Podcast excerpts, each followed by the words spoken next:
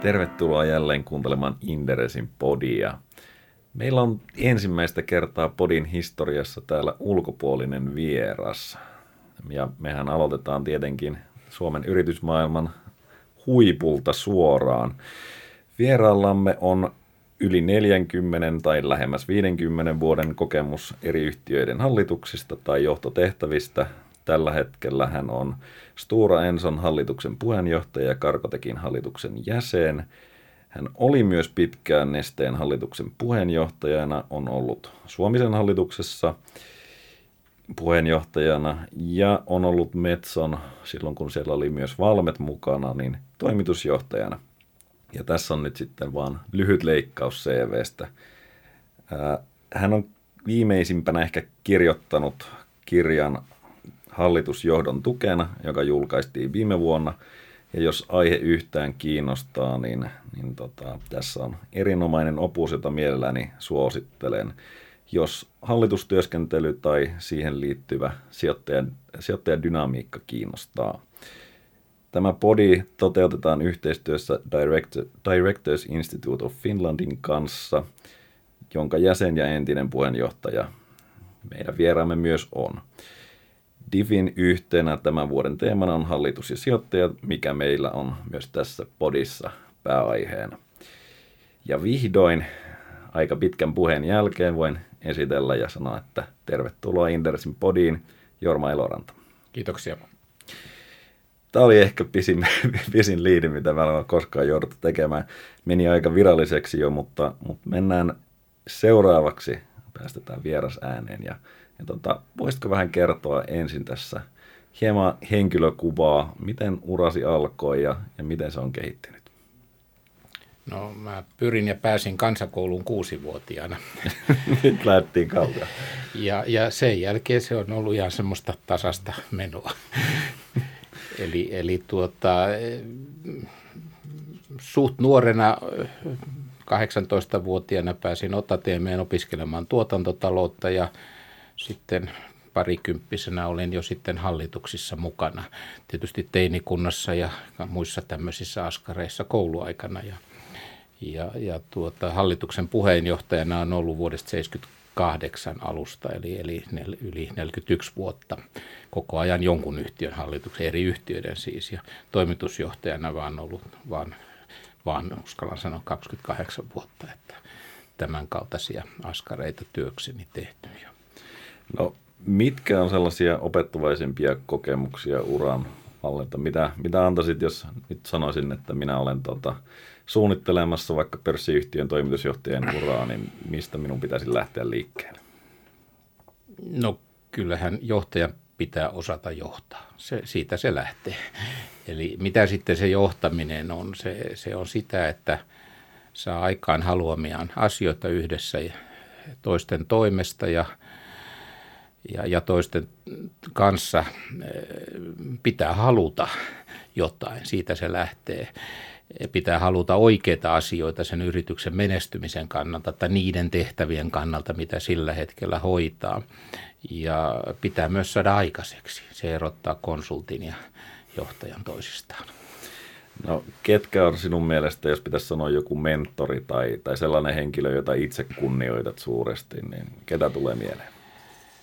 No jos mun elämän aikana, niin voi sanoa, että ehkä, ehkä tämän Lauri Ratian, joka viime aikoina on ollut esillä nyt viimeksi Stokkan hallituksen puheenjohtajaksi ehdolla, niin, niin isä Urpo Ratia oli minun esimieheni ja palkkasi yhteen tehtävään. Ja, ja, ja toinen henkilö ehkä sitten, joka voi, voi mainita, niin vuorineuvos Matti Kavetvuo, joka oli Metsohallituksen puheenjohtaja ja Metson hallituksen puheenjohtajana varmasti vaikutti suuresti siitä, että minusta tuli Metson toimitusjohtaja.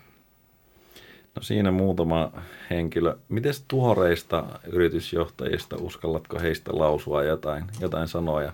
Meillä on varmaan niin kuin kaikki tuntee joitain ää, nimiä ainakin, niin onko Suomen yritysjohtajat oikeasti kansainvälisesti laadukkaita?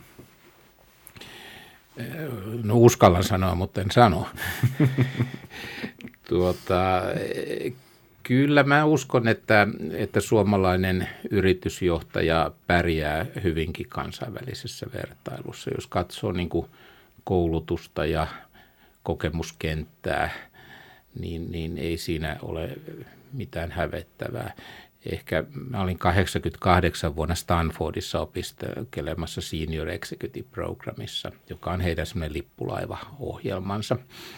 Ja tuota, se suurin oppi, mikä siellä sain, ja siellä oli noin 160 ihmistä, puolet jenkkejä ja puolet ympäri maapalloa, niin se suurin oppi oli se, että ei ne sen kummosempia ole siellä. Eli, eli se antaa itseluottamusta ja rohkaisee sitten niin kuin luottamaan siihen, että kyllä maailmalla pärjää, kun sinne vaan menee. No meidän näkökulmana on tietenkin sijoittajat täällä Inderesin podissa, niin minkälainen sijoittaja Jorma Eloranta on? No, en mikään suursijoittaja, mutta tietysti kun on pitkään ollut toimitusjohtajana, niin jotain on, on jäänyt ja, ja on jonkun verran sijoittanut rahaa niihin yhtiöihin, joissa olen ollut toimitusjohtajana tai hallituksessa ja vähän, vähän, vähän muuallekin noin hajauttanut sitä aika noin aktiivisesti. Niin, et taida olla mikään lyhyen aikavälin spekuloija. No en, en todellakaan, eli, eli mm, olen toiminut sillä, että osta ja unohda periaatteella, joka on nyt aktiivisesti tuomittu monen toimesta. No se on tuomittu monesti aikaisemminkin ja hyviä tuloksia sieltä saa, jos on onnistunut vain yhtiövalinnoissaan. Tota, mitkä olisi sellaisia käännekohtia tai parhaita onnistumisia tai epäonnistumisia, mitä tästä pitkältä uralta voisit nostaa? No käännekohdista voi sanoa, että joka kerta kun vaihtaa firmaa, niin sehän on iso käännekohta. On ihan uudet ihmiset, tulee, tulee ihan uudet asiakkaat, ihan uudet tuotteet, teknologiat, niin, niin sehän, sehän muuttaa aika lailla eh, käytännön elämää useasti eri työpaikka ja, tai, tai tietysti uusi työpaikka ja kaikki tämmöiset seikat, niin ne, ne, on, ne on merkittäviä käännekohtia. Siinä pitää nopeasti saada se tilanne ikään kuin haltuun, kun olen yleensä tullut toimitusjohtajaksi. Ja kyllä mä uskon, että se sata päivää toimii kyllä, että se on aika tärkeää, että silloin on valittava ne pelit, mitä aikoo pelata. Ja sitten sen jälkeen vaan pelattava. Ja, et, et nämä nämä, nämä niin kuin käännekohdiksi san, san, sanoisin, öö, kyllä mä nyt uskoisin, että tämä mitä Metsossa tein, niin Metso oli 2000, vuonna 2003 Suomen tappiollisin yritys, tai ainakin pörssissä noteeratuista tappiollisin, ja sen, sen kehitys oli, oli tuota, kohtuullisen suotuissa siinä aikana, kun me porukalla sitä kuntoon pantiin. Kvääne Masajats, telakkayhtiö, jonka toimitusjohtajaksi ryhdyin 50-vuotispäivänä, niin niin, niin oli edellisvuonna 1999 ollut Suomen tappiollisin yritys kaikista yrityksistä ja se oli varsin kannattava yritys, kun lopetin kolme vuotta myöhemmin ja pidän sitä ihan, ihan hyvänä juttuna. Ja myös sitä, että se rahoitus onnistuttiin saamaan sellaiseen kuntoon, että meillä on vielä tänään telakkateollisuutta. Samalla kun 2003 vuonna lähetettiin Norjaan omistajille 260 miljoonaa rahaa. Joo, siinä oli ilmeisesti siinä emoyhtiöilläkin tiukka rahoitustilanne, niin oli varmaan aika kova vääntö siitä, että, että yleensäkin niin kuin edellytykset jatkamiseen oli. No siis Kväinen Masajatsin tilanne oli silloin, kun emoyhtiö oli kriisissä, niin, niin, niin ihan kohtuullinen, mutta tietysti jos emoyhtiö, joka omistaa sataprosenttisesti firman, on kriisissä, niin se synnyttää hankalia tilanteita ja, ja niitä hankalia tilanteita yhtiön hallituksessa sitten parhaimpina kertoina käsiteltiin kaksi kertaa saman päivän aikana. No entäs sitten Nesteen menestyksekäs ura hallituksen puheenjohtajana? Miten suuren kunnian uskallat ottaa siitä, että, että Neste on tällä hetkellä erinomaisessa kunnossa? No ei halus lähteä liikaa personifioimaan tätä asiaa hallituksen puheenjohtaja johtaa hallituksen toimintaa ja toimitusjohtaja johtaa yrityksen liiketoimintaa. Mutta toisaalta hallitus on osa sitä päätöksentekoprosessia, jolla, jolla sitten yritys menestyy tai on menestymättä. Nesteen osalta, osalta meillä oli ilo, että koko puheenjohtajakaudella niin meillä oli pätevä yritysjohtaja, vuorineuvos Matti Lievonen toimitusjohtajana ja yhteistyö hallituksen, hallituksen ja hallituksen puheenjohtajan hänen välillä sujui hyvin, niin kuin se toimi myös muunkin johdon kanssa. Ja se, että meillä oli riittävä yhteinen tahto, alignmentti, semmoinen, niin sillä oli kyllä olennainen merkitys. Toki sanottava, että ei, ei me aina oltu, ei se ollut aina semmoista päänsilittelyä, ja, vaan siinä oli myös haastettiin johtoa oikein niin kuin reippaastikin ja, ja sillä tavalla juuri yrityksen menestys varmistetaan. No, nyt voidaan varmaan siirtyä hallitustyöskentelyyn noin yleisesti ja, ja ajatellaan vähän niin kuin hyvän ja hal, huonon hallituksen kautta, koska se on kuitenkin kriittinen tekijä minkä tahansa yrityksen menestyksessä, niin, niin tota, pitäisikö ensimmäiseksi pohjustaa, että minkälaisissa yhtiöissä olet urasi aikana ollut hallituksessa, jos merkittävimmät käydään läpi? No ensimmäinen puheenjohtajuus oli matkatoimisto Travela, joka eli nykyinen Kilroy.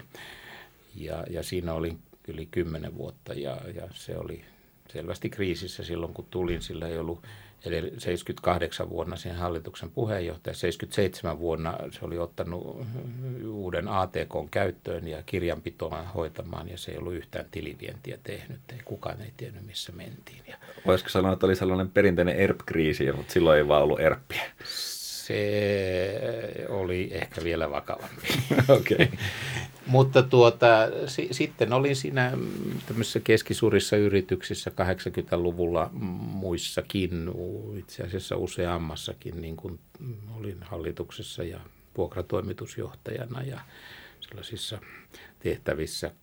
Siellä oli use- useilta alueilta ja piirilevyjä ja elektroniikan komponentteja, maahantuontia ja kaikkea tämmöistä jopa farkkuja ja kaikenlaisia juttuja, missä olin mukana.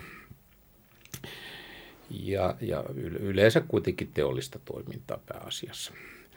Ja tuota, sitten Finvestin toimitusjohtajana me, me olin, olin tietysti hallituksen puheenjohtajana keskeisten tytäryhtiöiden yhtiöiden osalta ja, ja siinä aikana sitten olin myös, myös Vammaskosken tehtaat hallituksen puheenjohtaja, josta sitten syntyi, se oli yksi osa, kun Patria synnytettiin ja, ja sitä kautta sitten ajauduin Patrian toimitusjohtajaksi ja se oli tietenkin niiden kaikkien tytäryhtiöiden hallituksen puheen, merkittävien tytäryhtiöiden hallituksen puheenjohtaja joka on siis puolustusmateriaalia eri, eri sortista, mitä nyt Suomessa tehdään.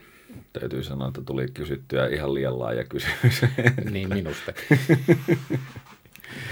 Okei, okay, no, mutta tota, varmaan ne pää, pörssiyhtiöitä me mainittiin jo tässä. Siellä oli, oli tota, olet ollut nesteessä, siellä oliko kymmenen vuotta? Vajaa joku seitsemän vuotta. Ja Joo. sitten Stura Enson hallituksen puheenjohtaja tällä Joo. hetkellä, Suominen. Ää, ja Mitäs muita pörssiyhtiöitä? Uponorissa olin itse asiassa toistakymmentä vuotta vähän liian pitkään, että tuota, mutta kuitenkin sillä oli oma syynsä, että siellä olin hallituksessa, hallituksen varapuheenjohtajana ja hallituksen puheenjohtajana ja kaikenlaisissa valiokunnissa puheenjohtajana ja jäsenenä.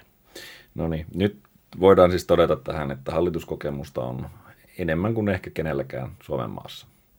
Voisiko sanoa näin? No en ole tehnyt vertailevaa tutkimusta. No, mutta joka tapauksessa olette varmasti erinomainen ihminen kertomaan siitä, että mikä on hallituksen merkitys yrityksen menestyksessä. No se on osa yrityksen johtamisjärjestelmää, päätöksenteko, päätöksentekoprosessia. Ja mä olen joskus sanonut, että hyvä, huono hallitus voi yksin tuhota firman menestyksen, mutta onnistumiseen tarvitaan hyvä yhteistyö toimivan johdon kanssa. Että, mm, ja ehkä joskus jopa omistajien ja jos sellaisia on, niin myös, myös että se on riittävä yhteinen tahtotilat, mihin sitä firmaa visio siitä, että mihin sitä firmaa viedään omistajat hallitus, toimiva johto. Mikä on yleensä sellainen, mistä tunnistaisi sen hyvän hallituksen tai huonon hallituksen? Mitkä on sellaisia merkkejä, joita voisi esimerkiksi sijoittajat lukea? No se on vaikea kysymys, koska, koska, tuota, koska ei, ei kenelläkään lue otsassa lappua, että hyvä tai huono tyyppi. Mutta eikä se oikeastaan pelkästään yksilöistä kiinni, se on kysymys siitä, että miten se tiimi pelaa. Mulla on ollut sellainen tapa, että hallituksen puheenjohtajana, kun avaan yhtiökokouksen, kerron hallituksen toiminnasta. Ja se on kuitenkin tärkein päätös, minkä yhtiökokous normaalitilanteessa telkee, on se valita uusi hallitus. Ja sen takia minusta on korrektia, että yhtiökokous tietää, kuulee siitä myös hallituksen puheenjohtajalta selostuksen, mitä se hallitus on puuhannut omistajien rahojen kanssa. Tietenkin meillä on corporate governance menettelyt, eli, eli, eli toimi, kerrotaan myös siitä, että mitä hallitus on, on toiminut. Yleensä voi sanoa, että hallituksen jäsenet osallistuvat erittäin hyvin hallituksen kokouksiin. Ei, ei, ei kukaan ole poissa, ellei ole pätevää syytä. Se on, se on ihan selvä lähtökohta. Osallistumisprosentit on siellä 98 prosenttia, ellei 100 prosenttia vuosittain. Eli siitä ei sitä erottavaa tekijä saa, ellei sitten ole näy, että, että joku jossain hallituksessa ei olla läsnä, niin sehän on selvä indissio siitä, että hei nyt tuossa on jotain pielessä.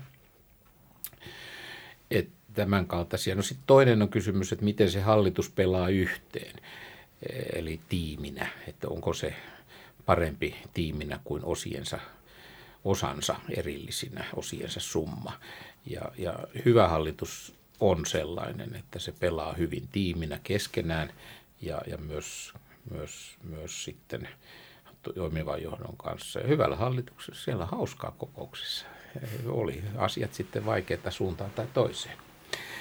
Miten näistä sitten saa tietoa, niin, niin lukemalla näitä, näitä äh, raportteja, mitä yhtiöt antavat – ja ehkä myös osallistumalla yhtiökokoukseen vähän katsomalla siitä, että minkälainen body language siellä porukalla on ja, ja vähän keskustelemalla yhtiökokouksen yhteydessä sitten hallituksen jäsenten kanssa, että miten se toiminta on ihan oikeasti sujunut.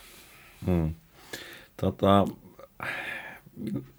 miten suuren osan Helsingin pörssin yhtiöistä te tunnette ainakin jossain määrin johtoa tai hallitusta tai sitä kulttuuria? Että miten, Miten noin yleisesti, eh, voitteko antaa kommentteja siitä, että mikä on yleinen taso ja, ja näettekö niin kuin ongelmatapauksia? Ei tarvii nyt nimetä ketään, mä en usko, että lähtisitte siihen. Mutta...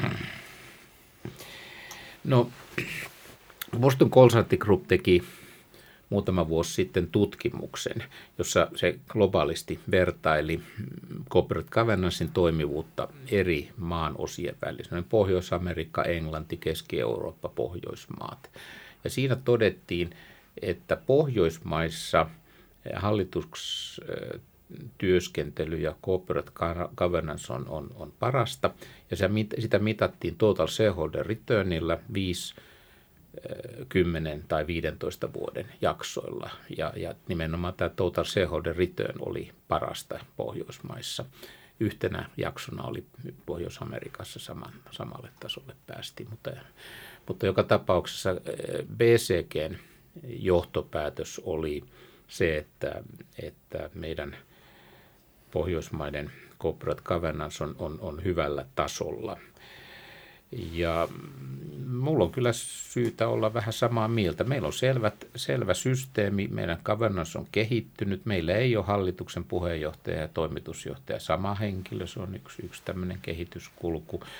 Meillä on valtaosa, voi sanoa hallituksen jäsenistä riippumattomia yhtiöstä, eli toimiva johto ei istu hallituksissa, meillä on siis ulkopuoliset hallitus Meillä voi, meillä voi yhtiökokous koska tahansa erottaa hallituksen, jos se sille päälle ryhtyy. Eli omistajat voivat käyttää valtaa, eli tämmöistä, mitä Fortun joutui kokemaan Keski-Euroopassa, Saksassa, niin sitä ei voi tapahtua Suomessa, koska jos joku omistaa merkittävän osan yhtiöstä, niin se kyllä pystyy sitten vaikuttamaan sen yhtiön hallituksen ja hallinnon kokoonpanoon Meillä on siis hyvin selkeä systeemi. Omistajat valitsevat parhaan mahdollisen hallituksen ja hallitus valitsee parhaan mahdollisen toimitusjohtaja. Jos suksi ei luista, niin vaihdetaan uusi toimitusjohtaja. Jos ei vieläkään luista, vaihdetaan hallitus.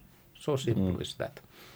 Niin tämä valta on tietenkin selkeä periaatteessa, mutta toimiiko se käytännössä? Jos yhtiöllä on esimerkiksi selkeä pääomistaja, niin, niin tuleeko sitä pääomistajalta kuitenkin sitten vähän painetta sinne hallitukseen? Tai onko tämä täysin niin kuin mahdoton ajatus? No painetta ja, ja painetta. Me on ollut hallituksen puheenjohtajana ja hallituksessa mukana, jossa on, on hyvinkin erilaisia pääomistajia. Suomen valtio on ollut useamman kerran.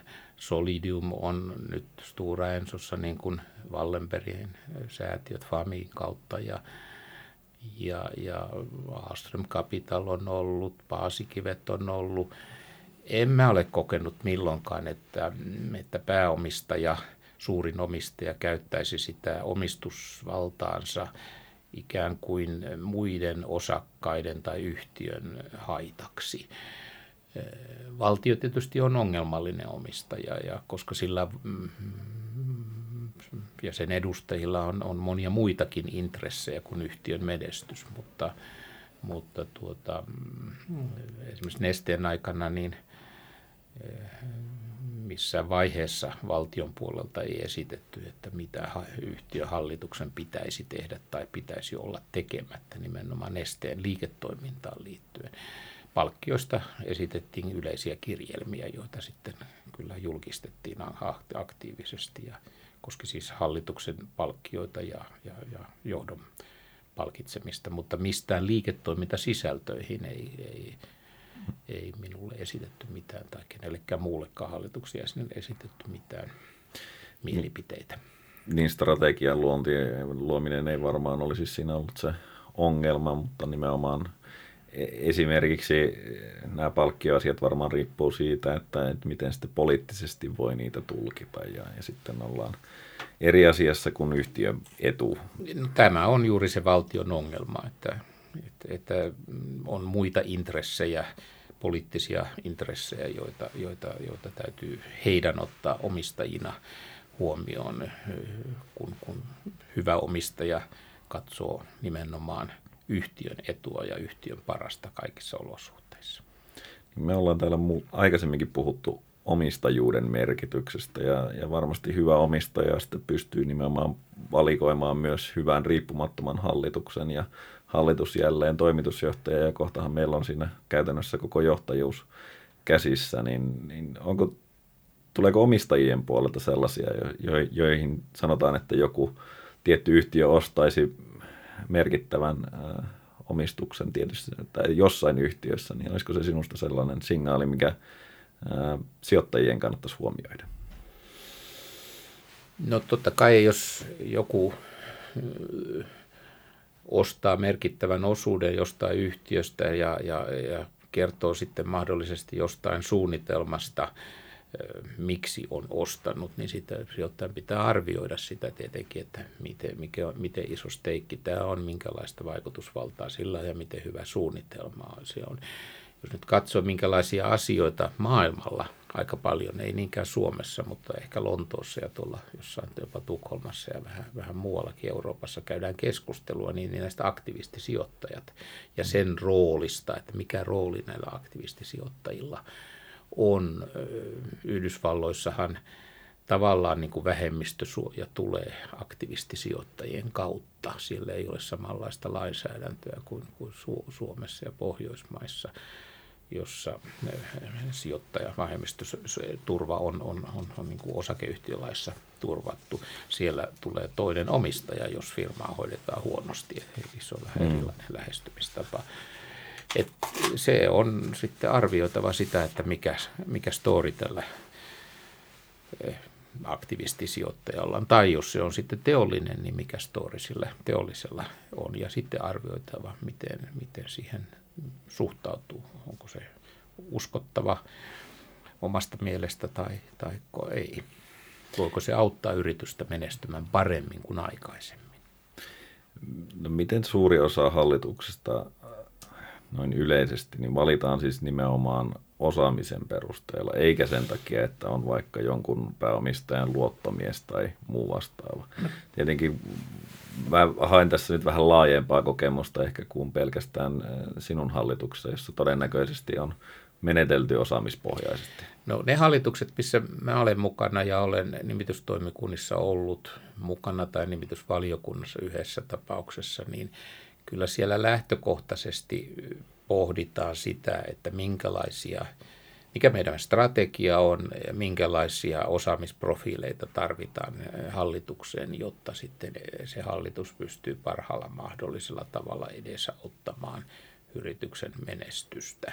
Et kyllä se, se on, on, on niin se ammatillinen osaaminen, kokemus, diversiteetti, sen kaltaiset kysymykset siinä – olleet lähtökohtana, eikä, eikä se, että joku jonkun kaveri tai, tai, tai joku muu tämän kaltainen asia. Hallitustyöskentely tänä päivänä on sen verran vaativaa ja hankalaa puuhaa, että, että kyllä siinä, sillä on merkitystä yrityksen menestykselle, ketä siellä hallituksessa istuu ja tästä syystä niin kuin siellä ei voi olla yhtään eh, henkilöä, joka ei ole täytä täytä sitten niin kuin tuota vaatimustasoa.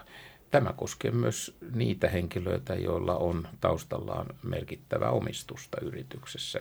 Minä toivotan ehdottomasti omistajien edustajat tervetulleeksi hallituksen. Pidän sitä hyvänä ja myönteisenä, että he ovat he, he, he, he, heidän edustajansa on hallituksessa, mutta yhtäläisesti saman hengenveton sanon sen kanssa, että heillä pitää olla myös osaamista. Osaamista yrityksen toimialasta, yrityksen liiketoimista yleensä, yle, jotain osaamista, joka, jolla he ansaitsevat paikkansa kaikkien osakkeenomistajien edustajien hallituksessa. Siis hallituksessahan kukaan ei edusta ketään yksittäistä osakkeenomistajaa, vaan kaikki hallituksessa on toimittava huolellisesti ja edistettävä yhtiön etua. Sehän sanotaan jo laissa johdon tehtäväksi osakeyhtiölain 1.8, joka jokainen hallituksen jäsen osaa ulkoa niin kuin yksi vitosenkin, että yrityksen, toimi, yrityksen toiminnan tarkoituksena on tuottaa voittoa osakkeenomistajille ja sitten on piste pörssiyhtiössä. Se on se lähtökohta, minkä, mistä on hyvä ponnistaa. No tästä päästäänkin hyvin hallituksen rooliin ja keinoihin omistaja-arvon luonnissa. Tietenkin tuloskasvun takaaminen on siinä se merkittävä, mutta siihen liittyy tietenkin strategia, kestävä kilpailuetu, pääoman allokointi, tällaiset kriittiset asiat, jotka niin sijoittajia pitäisi kiinnostaa erityisesti. Tota, mennäänkö ensimmäisenä ehkä siihen tärkeimpään tehtävään, eli toimitusjohtajan valintaan ja, ja sitten toisaalta erottamiseen. Tähän olette näitä päätöksiä saaneet tai joutuneet tekemään monia kertoja.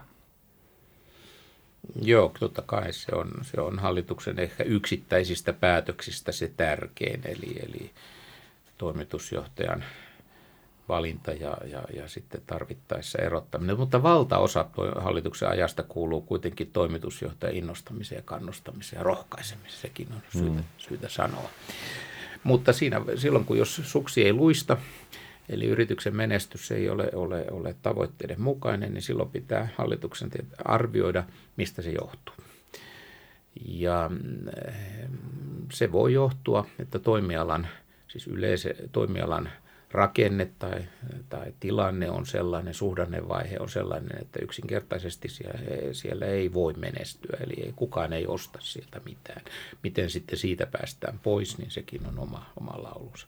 Toinen syy voi olla se, että yrityksen, siis yrityksen oma rakenne tai kilpailuasetelma on, on sellainen, historiallisista tai jostain muista syistä, että, että siinä ei oikein pärjää. Silloinkin pitää olla sitten suunnitelma, miten siitä tilanteesta päästään pois.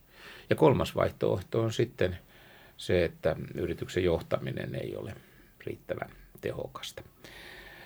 Ja eh, ainakin tässä viimeksi mainitussa eh, joudutaan sitten useasti siihen, että voidaan, joudutaan vaihtamaan toimitusjohtajaa. Mä joskus laskin, että noin, noin 25 25 kertaa no on ollut tämmöisessä toimitusjohtajan vaihtotilanteesta ja yli, valitettavasti yli puolet on ollut semmoisia, että se on tapahtunut ilman toimitusjohtajan omaa aloitetta, niin kuin se kauniisti sanotaan.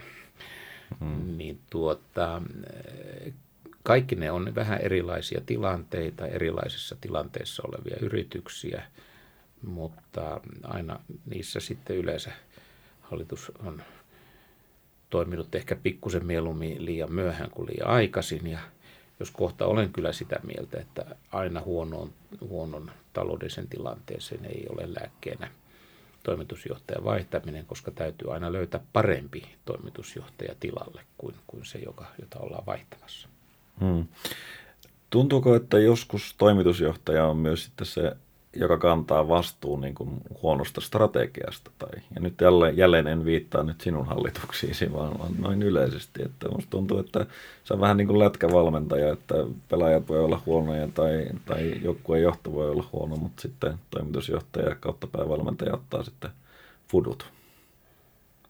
No kyllähän se osittain voi olla myös että jos toimitusjohtaja on menettänyt uskottavuutensa asiakkaiden ja yleisemmin rahoittajien, sijoittajien, omistajien silmissä. Niin, niin, ja se, se uskottavuus on menetetty vaikka vähän epäreiluista syistä, niin monta kertaa valitettavasti siihen ei ole sitten muuta vaihtoehtoa kuin palauttaa se luottamus yritykseen. Ja se luottamuksen palauttamisessa sen yhtenä komponenttina on, että löydetään sellainen strategia, johon, johon uskotaan ja sille sellainen toteuttaja, joka on, on uusi. No mennään nyt strategiaan, arvoihin, johtamiseen, kulttuuriin. Johtamisen merkityksestä tässä ei ole puhuttu, mutta miten esimerkiksi strategiaprosessi lähtee käyntiin hallituksen sisällä? Vaatiiko se jonkun kriisin tai muun vastaan, että lähdetään tekemään merkittäviä uudistuksia vai minkälainen prosessi se kokonaisuudessaan on? Herra paratkoon, ei todellakaan. Siis mun käsitys on se, että yrityksen hallituksen pitää jokaisessa kokouksessa käsitellä jotain strategisesti merkittävää kysymystä.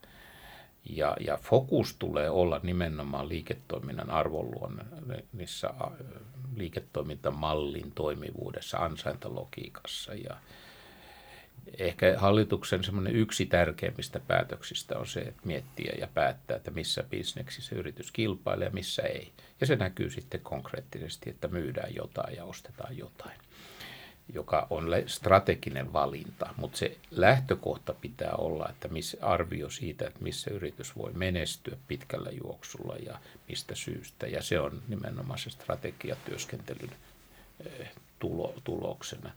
Mulla on se käsitys, että hyvä strategia syntyy johdon ja hallituksen dialogin tuloksena, että se ei ole mikä, ei se enää tässä nykymaailmassa ei ole sillä tavalla, että lyödään strategia lukkoon ja sen mukaan eletään viisi vuotta. Semmosta, semmoinen maailma meni jo 40 vuotta sitten.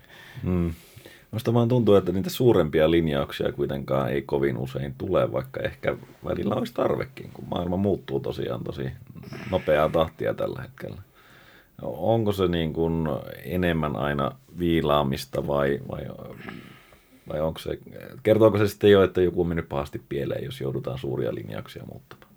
No ei, kyllä, kyllä yritysjohdon täytyy uskaltaa,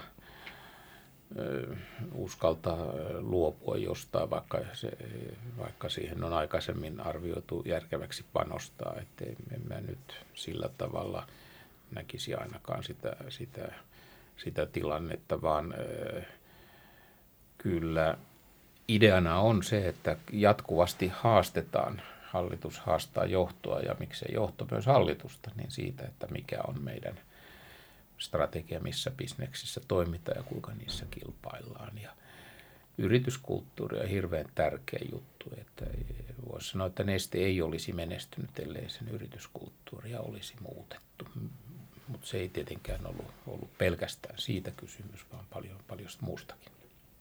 No miten kilpailuetu ja sen kestävyys, millä tavalla te sitä pystytte rakentamaan ja, ja tota, mitkä on yleensä sellaisia asioita, mille pystyy vähänkin pitkäkestoisemman kilpailuedun näinä päivinä rakentamaan? No kyllä se on vähän niin kuin semmoinen toiveuni, että olisi kestävä kilpailu. Tätä me sijoittajat kuitenkin aina kaivataan. No kyllä joo, kyllä joo, ja varmaan joudutte kaipaamaan jatkossa vielä useammin. Tuota, valtaosa meidän suurista ylityksistä on enemmän tai vähemmän transformaatiossa tällä hetkellä. Jos katsotaan nyt vaikka Stura Ensoa, niin kymmenen vuotta sitten se paperi oli 70 prosenttia sen liikevaihdosta ja viime vuonna se oli 29 prosenttia. Eli, eli, eli merkittävä osa sen liikevaihdosta on, on kadonnut. Ja koko ajan yritys on kuitenkin pysynyt tuommoisena suuruusluokalta 10 miljardi plus firmana tai siellä kieppeillä. Ja se tarkoittaa, että sen kymmenen vuoden aikana on rakennettu uutta liiketoimintaa, eli kilpailuedut ja kilpailu on, on perustunut sitten uudistumiseen, jatkuvaan uudistumiseen. No, Neste toinen esimerkki, vähän yli kymmenen vuotta sitten, niin, niin, niin tuota, uusiutuvaa diesel oli nolla sekä liikevaihdossa ja että liiketuloksessa. Ja ja sitten 2011, kun siellä aloitin, niin kumulatiivinen tulos oli kolme, viimeinen, siinä kolme ensimmäisen vuodella aikana 273 miljoonaa euroa turskaa, hmm. joka sitten niin kuin hallitus joutui vähän pohdiskelemaan, että huustoudet tille, että miten nyt tehdään. Ja, ja, ja päätettiin, että, ja se on tärkeä päätös, ja jälkeenpäin voi sanoa, että se on helppo päätös, mutta silloin se ei ollut. Se päätettiin, että ei aleta panikoitumaan. Päätettiin hmm. jatkaa sitä valittua strategista linjaa. Muutettiin paljon kyllä toimintaa, eli, eli pelkästään palmuöljystä siirryttiin moniin muihin raaka-aineisiin, äh, siis polttoaineraaka-aineisiin. Perustettiin Geneveen ostoorganisaatio, joka pystyy ostamaan ympäri globaalisti sitten näitä rasvoja sitten ympäri maapalloa ja niin poispäin. Eli tehtiin paljon muutoksia, uudistuksia ja myös tuotannon tuottavuutta kehitettiin ja kaikkea tehtiin, mutta sitä perusstrategista valintaa, että uusiutuva on meidän juttu, niin sitä ei kyseenalaistettu. Ja meillä oli 273 miljoonaa syytä kyseenalaistaa se, hmm. mutta eipäs tehty. Ja nyt tietysti jälkeenpäin katsoen, niin voi sanoa, että ei olipas fiksua porukkaa, mutta tuota, ei se ihan niinkään ole, että se vaan niin oli, oli arvio ja näkemys ja visio oli paikallaan ja arvioitiin monista syistä sitten, että, että on, on, on tarpeen niin kuin pitäytyä siinä strategiassa ja uudistaa yhtiön liiketoimintaa syvällisesti. No minä voin nostaa tuosta käden pystyyn, koska seurasin nestettä noihin aikoihin. Ja minä olin kyllä menettänyt jo toivoni siinä, että mulla oli negatiivinen suositus muistaakseni ja se on ollut täysin väärä tietenkin näin jälkeenpäin. Mutta silloin oli aidosti, että tuleeko tästä koskaan mitään. Ja, ja puhe oli myös silloin, muistaakseni vihreät oli, tai vihreitä vähän niin kuin sitä linjauksesta syytettiin. Ei varmasti heillä ollut mitään tekemistä tämän kanssa, mutta ajateltiin, että tämä on tällainen ohimenevä juttu. Se, se on osoitettu täysin vääräksi. Tota... No, viime vuonna tuli 9,5 miljoonaa ebittiä niin kuin, ja 48 prosenttia pääoman tuottoa uusiutuvassa, niin, niin se on jo, että hallituskin saattaa todennäköisesti sanoa, että se on jo varsin tyydyttävä. Se on just näin. No tästä päästäänkin pääoma-allokointiin tietenkin investoinneista. Taisi ollutkin itse asiassa yksi kysymykseni, että, missä, että oliko siellä omalla tavallaan niiden uusiutuvien investointien kanssa välillä vähän epävarmuutta, että uskaltaako niitä jatkaa niin kuin, no ei nyt mennä siihen, kun vähän käsiteltiin, mutta miten tuottovaatimus asetetaan noissa in, isoissa investoinneissa, niin kuin esimerkiksi nämä uusiutuvat? No se on, se on, se on itse asiassa tärkeä kysymys. Mikä, ja yleensä mikä yhtiön tuottovaatimus ja mikä on tavoitteen kannattavuustaso. Ja, ja, ja helposti sitä niin kuin etenkin – sanotaanko analyytikko ja sijoittajapiiristä kuulee, että, että, että mahdollisimman korkean hyvä. Mutta ei se välttämättä ole niin. Jos puhutaan yrityksen arvosta, eh, arvonmuodostuksesta, ja jos todella tarkoitetaan tuottovaatimuksella sitä, mitä, että se on sitten vaatimus, ja, ja sitä pohdittiin, jos mä otan esimerkin nesteensä, sitä pohdittiin aika paljon. Me oli ROA se 15 prosenttia niin kuin, niin kuin pitkän ajan tämmöinen tavoite ja se on after tax. Ja pääomavaltaisessa bisneksessä sehän on niin kuin aivan kova vaatimus. Se on prosessiteollisuuteen todella kova. Se on kova vaatimus, mutta me pohdittiin sitä niin kuin aika lailla ja, ja, ja lähtökohtana oli, oli se, että hei, että me, meidän pitää uudistaa yritystä voimakkaasti, mennä muihinkin tieliikennepolttoaineisiin ja, mennä, mennä ja öljypohja, muihinkin öljypohjaisiin, raakaöljypohjaisiin, eli uusiutuviin. Ja, ja se nähtiin kuitenkin riskibisneksenä, että siinä on omat riskinsä ja haasteensa, mikä sitten tarkoittaa, että jotta se on omistajien kannalta järkevä, niin tuottovaatimus pitää olla rivakka. Ja tästä syystä nähtiin, että, että, että nähtiin tuota, että tämmöinen kova tuottovaatimus on perusteltu ymmärtäen hyvin, että, että ei sitä ihan aina heti tule sitä tuottoa, vaan se kestää oman, oman aikansa. Ja sitä ei lähetty sitten korjaamaan, mutta jos katsotaan sitten niin kuin, mit, mitä merkitystä sillä on, niin siis niin kuin tämmöinen hurdle rate tai, tai mm, jos se asetetaan korkealle, niin se karsi investointeja, se karsi kasvua. Ja taas kasvu synnyttää sitä euroja, ebitti-euroja, liikevoittoeuroja. Mm. Ja tämän tasapainon rakentaminen on yksi, yksi keskeisiä hallituksen osaamisen kysymyksiä. Ja fundamentteisesti kysymys on siitä, hei, olla, mi, mihin hintaan me saadaan tavaraamme kaupaksi ja miten tehokkaasti pystymme toimimaan ja niissä uusissa alueissa. Ja, ja niissä nimenomaan tämmöinen näkemys on tärkeä näkemys, joka on, on vähän pitempi kuin, kuin yksi neljännesvuosi tai, tai edes, eli neljä vuottakaan, vaan se pitää olla niin kuin visio siitä, että mihin yritystä ollaan pitkällä juoksulla viemässä. Ja se on hallituksen semmoista kriittistä keskustelua ja dialogia johdon kanssa, että, että onko tämä investointi järkevä, saavutetaanko sillä asettamamme tuottovaatimus. Kun kuitenkin kaikki tietää, että, että weighted average cost of capital on paljon alle niin 15 prosentin, niin kuin jokainen osaa laskea, niin, niin, niin mikä sitten on kumpaa, kumpaa käyttää, vakkia vai tuottovaatimuksen mukaista, mukaista tuota, mm periaatteessa luotte omistaja-arvoa heti sen vakiin ylittämisen jälkeen. No näinpä sitten, on, näinpä on. Mutta kyllä. sitten, jos tekisitte merkittäviä investointeja, jotka olisi siellä, niin te ette voisi päästä siihen taloudelliseen tavoitteeseen. Näinpä on.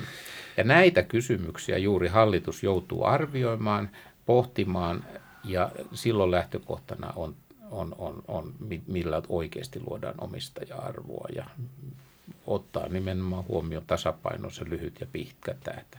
Tyypillisesti voi sanoa, että hallitus ajaa pikkusen pitemmillä valoilla kuin toimiva johto. Joo.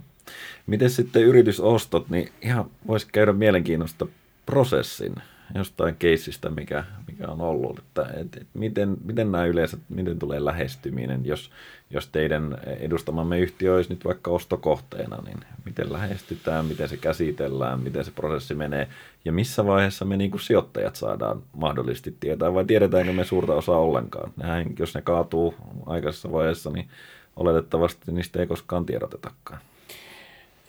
No joo, näin se, näin se on, ja koska hallituksen pitää arvioida yrityksen edun kannalta sitä, sitä tilannetta, ja jos sitten erilaisista epävarmoista projekteista ja prosesseista ryhdyttäisiin tiedottamaan, niin se heikentäisi yrityksen niin kuin mahdollisuudet saada kauppoja. Asiakkaat hermostuisivat ja eivät ehkä haluaisi ostaa tavaraansa ja palveluitaan sellaisesta yrityksestä, jossa on – on epävarmuutta omistuksen suhteen.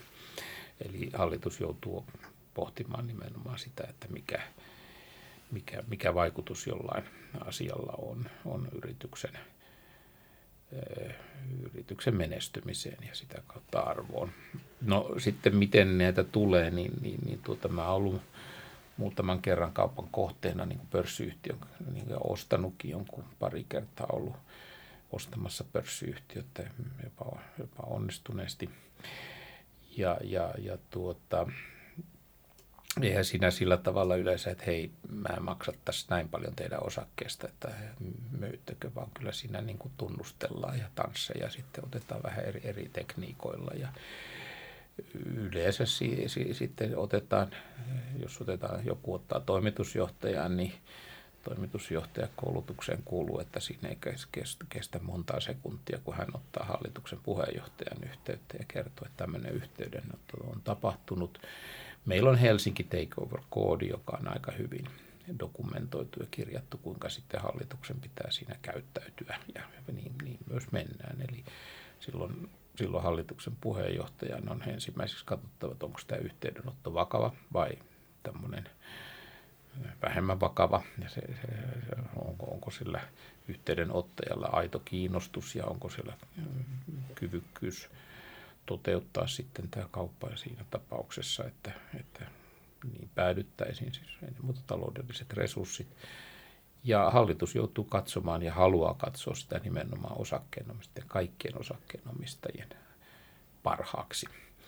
No hyvällä hallituksella ja yhtiöllä on aina tietenkin tiedossa paitsi pörssikurssi, niin, niin myös oma käsitys siitä, että mikä on yrityksen arvo. Ja, ja välttämättä ainakaan short term, niin se arvo ja hinta eivät ole sama asia.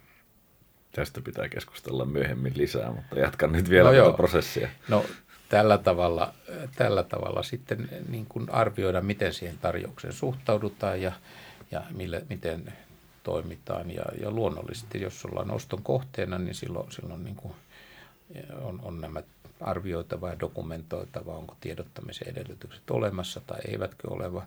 Tarvitaan financial advisory, joku taho, joka sitten hallitusta avustaa ja, ja legal advisor, joka myös on niin kuin hallituksen avustajana. Ja johto, johdon rooli on silloin niin kuin ehkä pikkusen olla syrjässä ja avustaa vaan näitä advisoria tai hallitusta siinä määrin, kuin hallitus oikeaksi katsoo. Niin, johtohan voi olla siinä sitten tai heidän työpaikkansa voi olla periaatteessa uhattuna, jos, jos tulee sellainen. Näin on, ja siitä, siitä on yleensä katsottu, että johdolla on tietty jäävyystilanne, mutta silti mm, fiksu johto on lojaali yhtiölle siinäkin tilanteessa. No, miten pitkiä nämä prosessit yleensä on esimerkiksi pörssiyhtiössä? Että ei, nehän ei voi olla sillä, että mehän saadaan sijoittajina tietää siinä vaiheessa, kun ne on oikeastaan jo aika lähellä maalia, jos ne maaliin menevät. Mutta... No Kyllä, tätä tuota, soidin tanssia voi olla pidempäänkin jo. Erilaista pohdiskelua, selvittelyä, jossa ei mennä ollenkaan tietenkään mitenkään sisäpiiri tietojen antamiseen edes luottamuksellisesti tietoja, mutta niin kuin pohdiskellaan, että kuka ostaa kenet ja mistä syystä. Joo. Tota, vielä jos näitä pääoma-allokoinnan pääkohtia, no yritysostot on tietenkin sitten merkittävä myös niin kuin, eh, ostajan puolelta. Mutta tämä prosessi on varmaan suunnilleen samanlainen, mutta miten no, te niin kuin no kohteet, ei, kohteet valitsette? No se on ensin, kyllä se lähtee siitä strategiaprosessista, että hei, että nähdään tämmöinen liiketoiminta on, on semmoinen, jossa yritys on, voi menestyä ja, ja näkee kasvuedellytyksiä, kannattavan liiketoiminnan mahdollisuuksia ehkä mulle ainakin itselleni primäärinen on, on se, että onko yritys houkuttelevampi asiakkaan mielestä, kun se on ostanut jonkun yrityksen, jos se olisi osa meitä kuin ilman sitä. Eli se asiakkaan näkökulma, että ollaanko me niin kuin, niin kuin parempi tavaran tai palvelun tuottaja ja onko se laajempi tarjoama esimerkiksi semmoinen, joka – kiinnostaa asiakas, pystymmekö jotain projekteja toteuttamaan niin kuin tehokkaammin kuin jos kun olisimme samassa firmassa kuin erillisinä firmoina. Niin, että kun tämä on niin kuin yksi keskeinen kriteeri. Sen lisäksi tietysti, että kysyntää pitää olla ja, ja markkinaa olla ja niin poispäin, että se, se, se täytyy olla. Eli tämän strategiaprosessin tuloksena sitten arvioida, että mitkä liiketoiminnat on meidän kannalta kiinnostavia. Tietysti myös kilpailutilanne pitää olla, että mm, jossain metsussa katsottiin, että, että, että ei, saa, ei voi kannata mennä liian isojen poikien kanssa peliin. Että, että alle 10 miljardin globaalibisnekset on niin ehkä sopivan, selvästikin alle niin sopivan kokoisia metsolle, että voidaan olla merkittävä pelaaja siellä siinä mm. bisneksessä. Taas niin kuin ei ihan, ihan niin kuin kannata kaikkiin, kaikkiin pitää liittää sitten pienemmät bisnekset johonkin isompaan kokonaisuuteen. Tämä pitää niin kuin, tämä pohdiskelu käydä ennen, eikä toimia siten, että kun joku tarjoaa jotain ostettavaksi, niin sitten ollaan kiinnostuneita tai, tai otetaan silloin kantaa. Se on niin kuin mun käsitykseni mukaan niin kuin huono tapa ostaa yrityksiä. Joo, mä, mun mielestä huonoit, huonoimmat perustelut yritysoston taustalla on ollut, näitä on harvoin tarjolla, jotka ehkä tiedät mihin viittaa. Mutta. No en tiedä mihin viittaat, mutta voin kertoa sen, että mä oon ollut tilanteessa, jossa, tai jossa jälkikäteen mulla on kerrottu, että, että, että eräs yritys, yritys niin kuin ostet, oli ostettu aikaisemmin ja me ostimme sitten myöhemmin sen ja, ja tuota, aika edullisesti. Ja, ja se perustui siihen, että siellä oli sitten ollut semmoinen henkilökunnalle tiedotustilaisuus ja, ja, ja ostaja, tämä on ikuisuus sitten, se on kerrottu, että että, että tämä sanojakin on jo vainaja, niin tuota, sitten äh, kysyttiin, että henkilökunta, no mitä varten te ostitte meidät? Niin se sanoi, no kun meillä on tuota rahaa. niin tuota, tämä yritys kyllä aika hyvin edesauttoi sitä, että tämä ostaja tästä rahaongelmasta selviytyi liiallisesta sellaisesta. No joo, ongelmanratkaisu sekin.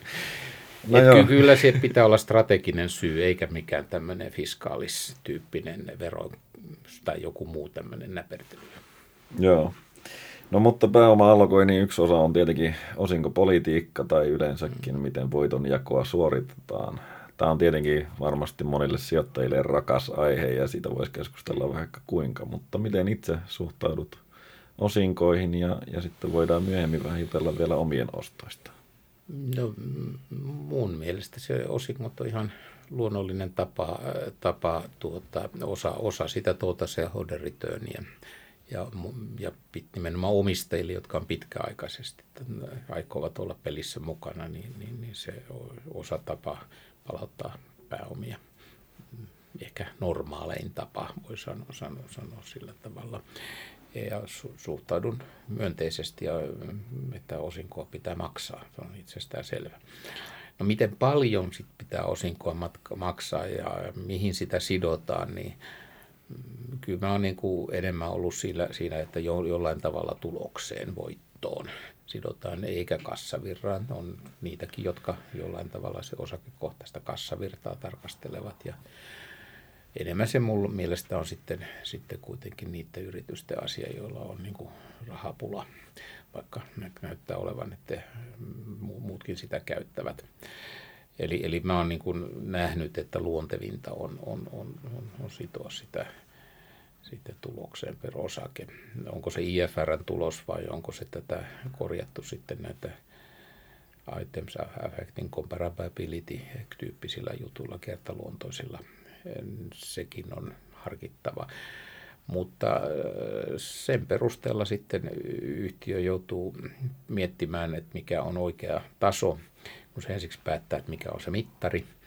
Ja, ja normaalisti siinä sitten hallitus katsoo tulevia kassavirtoja näkemiä näitä pitemmän juoksun, miten paljon investointivat vaativat, äh, miten paljon mikä on gearing tai leverage, pääoman rakenne velkaantumisen puolella ja, ja sieltä sitten arvioimaan sitä, että mikä on järkevää, ottaen huomioon tietenkin, miten markkinaodotukset ja muut vastaavat yritykset ja kilpailijat toimivat ja, jo, ja miten se vaikuttaa sitten noin tämmöiseen psykologiseen tunnelmaan, että mitä osinkoa jaetaan.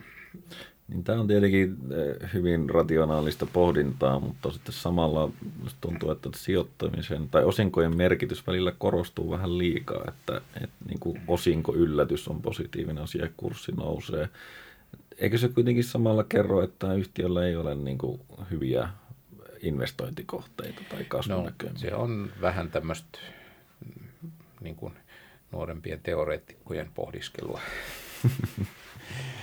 no,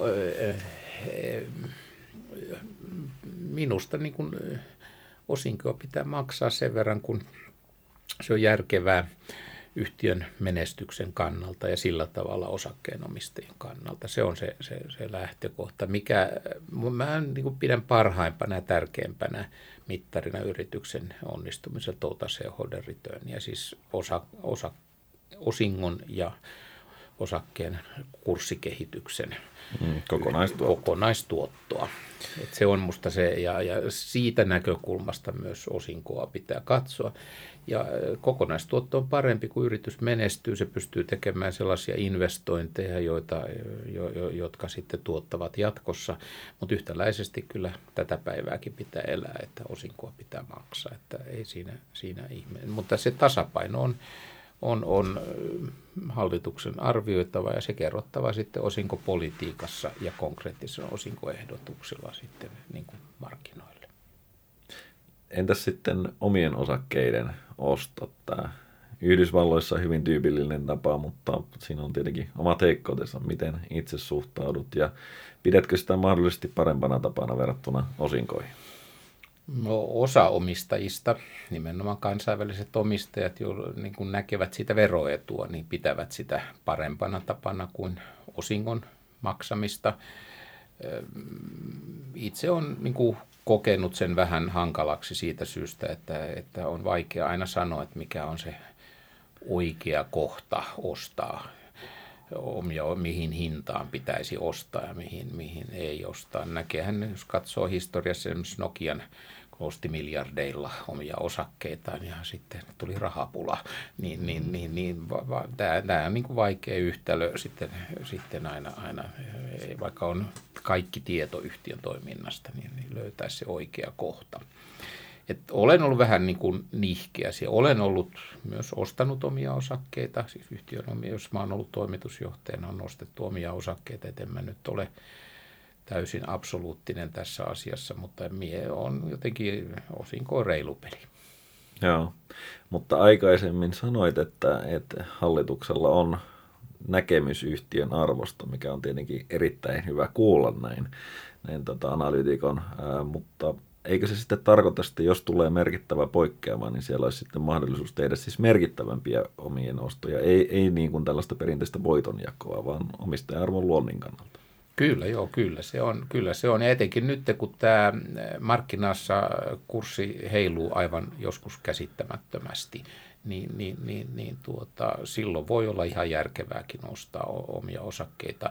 Periaatteessa myöskin sitten, niin kuin jos kurssi on erityisen korkealla, niin on ehkä järkevää laskea liikkeelle pikkusen osakkeita.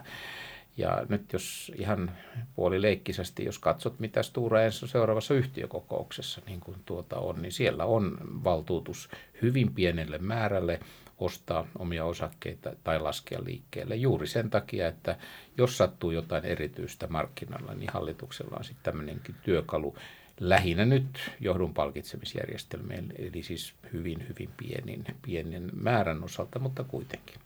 No pitäisitkö huonona sitä, tai miten luottavaisia te yleensä olette siihen käypään arvoon tai, tai siihen omaan näkemykseen yhtiön arvosta, että, että pitäisitkö hyvänä, että siellä olisi merkittävämpiä pääomia niin kuin tähän periaatteessa mm. mahdollisuus?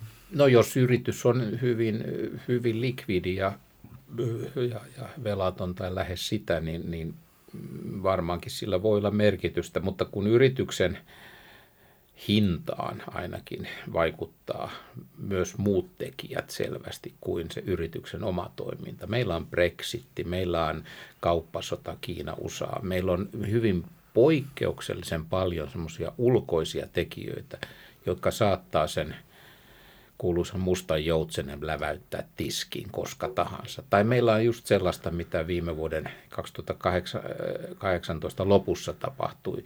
Oikeastaan mm. ei mitään syytä, mutta sitten vaan kurssit tuli alas niin, että paukku. Ni, niin, niin tuota, mm, tässä tilanteessa just sitten, niin kun, että kuka sen osaa sitten oikeasti tipata, että miten asiat sitten menee eteenpäin. Ja, Ehkä yksi tapa on tietysti, että sijoittajat sitten itse päättävät sen ostamisen tai myymisen, kuin että yhtiö lähtee kovin tarmokkaasti sitten arvaamaan, mitä nämä ulkoiset tekijät vaikuttavat. Hmm, totta kyllä tuokin.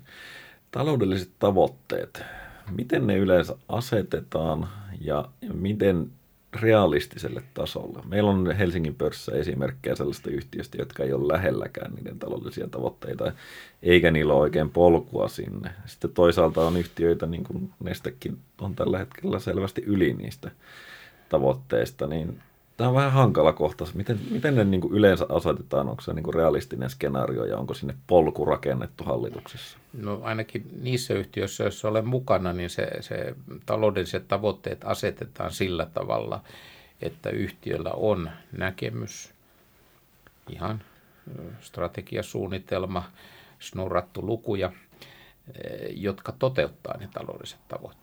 Eli tietyillä oletuksilla ne ta- taloudelliset tavoitteet voivat toteutua. Ne, ne, se pitää olla mun mielestä. Muuten ei ole realismia tai ei ole korrektia, että hallitus päästää semmoisia taloudellisia tavoitteita julkisuuteen, ja ellei sillä ole jotain käsitystä, miten ne voivat myös, myös toteutua. Ja mm, kaikki ymmärtää, että se on ambitiotaso, kertoo ambitiotasosta ja, ja mm, niin kuin sillä tavalla on osa yrityksen tarinaa. Ne asetetaan sillä tavalla tyypillisesti, jos ne katsotaan, koska niitä vaihdetaan, niin kun yhtiö on tehnyt uuden strategiasuunnitelman. Niin kuin sanoin, sitä, niitä tehdään jatkuvasti ja strategisia kysymyksiä käsitellään jatkuvasti, mutta aina tyypillisesti kerran vuodessa vedetään yhteen ja katsotaan vähän pitempään juoksua. Ja siinä tilanteessa, jos nähdään, että hei, että, että, että mm, taloudelliset tavoitteet ovat liian vaatimattomat tai taloudelliset tavoitteet ovat liian haasteelliset, niin silloin pohditaan sitä, että hei, että voitaisiko niitä muuttaa ja onko syytä muuttaa ja mikä, mikä on tilanne. Silloin katsotaan vielä pitemmälle, jos joku strategiasuunnitelma tyyli, se tehdään kolme tai viisi vuotta, niin sitten katsotaan vielä vähän pitemmälle, että, että miten, miten tässä nyt jatkossa ehkä on syytä toimia tai, tai mikä on mahdollista.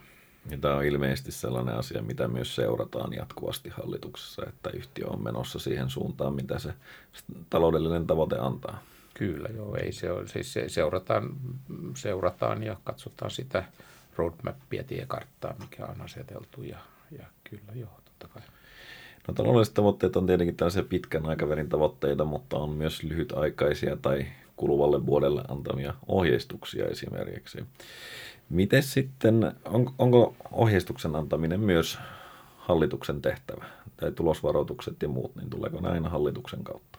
Kyllä joo. Kyllä siis nykyisin, joskus 85, kun oli ekan kerran pörssiyhtiön toimitusjohtaja, niin silloin toimitusjohtaja antoi niin kuin näkemyksiä tulevaisuudesta ynnä muusta. Silloin maailma oli vähän toinen monessa muussakin mielessä, mutta kyllä tällä hetkellä ainakin, jos katsotaan viimeistä 15 vuotta, ehkä pitempääkin, niin, niin, niin, niin, niin tuota, ohjeistusmarkkinoille osavuosikatsauksien yhteydessä on aina – hallituksen huolellisesti läpikäymää tekstiä ja, ja pohdittu. Ja jos katsotaan, mihin hallitus niin kuin ehkä tyypillisesti puuttuu, niin on otsikko ja, ja, ja tuota guidance. Ni, ni, ni, niitä, niistä keskustellaan, pohditaan ja ne hyväksytään sitten hallituksessa. Että ni, kyllä se, se, ja ne perustuvat sitten ainakin mun maailmassani aina siihen, että yhtiön omiin johdon ennusteisiin. Se on se lähtökohta, mikä hallituksella on, kun se antaa sitten ohjeistusta markkinoilla. No miten sitten, minusta tuntuu, ja tämä on taas niin kuin sitten nuoremman höperön puhelu, mutta, mutta että ohjeistukset viritetään niin kuin sillä tavalla, että ne ylitetään. Yhdysvalloissahan tätä tehdään niin kuin tilastojen mukaankin koko ajan, niin, niin onko teidän näkemys se, että ohjeistuksen pitäisi olla, jos haarukka on, niin sen niin odotetun pitäisi olla keskellä sitä haarukkaa vai, vai miten No tähän? kyllä mä oon enemmänkin, niin kuin, että ei, ei, ei, ei saa, saa mielellään myöskään ylittää sitä niin kuin ohjeistusta. Eli sekään ei ole, siitäkään ei, niin kuin, ei, ei nyt ehkä ruoskita, mutta ei myöskään niin kuin karkkeja jaeta. Samalla tavalla on virhe, tai tietysti pahempi virhe vielä, jos tulos ohjeistuksen mukaisen tulosta ei saavuteta.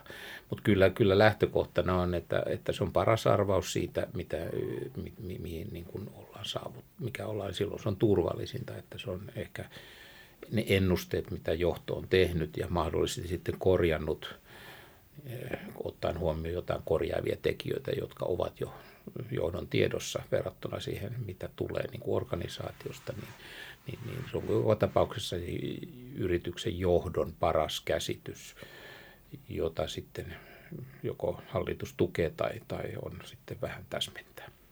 Ja sitten jos menee pieleen, niin tulosvaroitus pitää antaa mahdollisimman nopeasti, miten se käytännössä prosessi menee? No onneksi aika vähän on joutunut käytännössä pohtimaan sitä, mutta, mutta eli se, se, se, se menee sillä tavalla, että yrityksen laskenta, jos, jos on annettu ohjeistus lukuarvoina, niin laskenta tekee normaalia työtä, tekee välitilinpäätöksiä ja vastaavia. Ja jos siinä yhteydessä sitten havaitaan, että, että ollaan niin kuin parempia tai huonompia kuin mitä ohjeistushaarukka kertoo, niin silloin se tarkistetaan ja, ja, ja sitten informoidaan siitä hallitusta ja pannaan profari ulos. Aika nopeasti se tehdään kyllä sitten. No mä nyt tuossa olin, olin, olin tuota yhdessä tammikuussa juuri, juuri tällaisessa tilanteessa ja näin, näin tapahtuu. Eli, eli siinä on myöskin, että se, se ei voi sillä tavalla, että ensiksi sanotaan profit warningia, että menee, menee vähän huonommin kuin ennustettu, ja sitten sanotaan, että ei mennytkään. Että kyllä siinä on niin kuin tärkeää, että myös sitten niin kuin voidaan varmistua, että se tieto, mikä annetaan, on asianmukaista ja totta. Niin, nythän taisi olla, tai oli vuoden alussa tapaus, missä yhtiö antoi negatiivisen tulosvaroituksen ja, ja sitten tuli takaisin. Löytyikin vähän rahaa jostain tililtä ilmeisesti ja, ja sitten se omalla tavallaan kumoutui. Tämä olisi varmaan ollut sellainen asia, mikä sinun, jos olisit ollut hallituksen puheenjohtajana, niin et olisi ollut tyytyväinen.